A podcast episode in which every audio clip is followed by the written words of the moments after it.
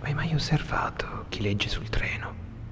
Come se non sapesse quello che sta facendo. Sembra qualcosa gli venga sfilato dagli occhi.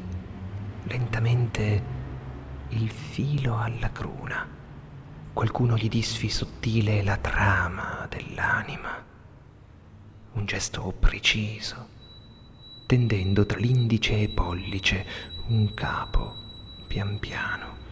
E via, disegni e i colori, il coagulo minimo e i mondi, in intrecci di nodi, poi lo sguardo improvviso, altrove, un soprassalto del treno, il finestrino fuori e appannato.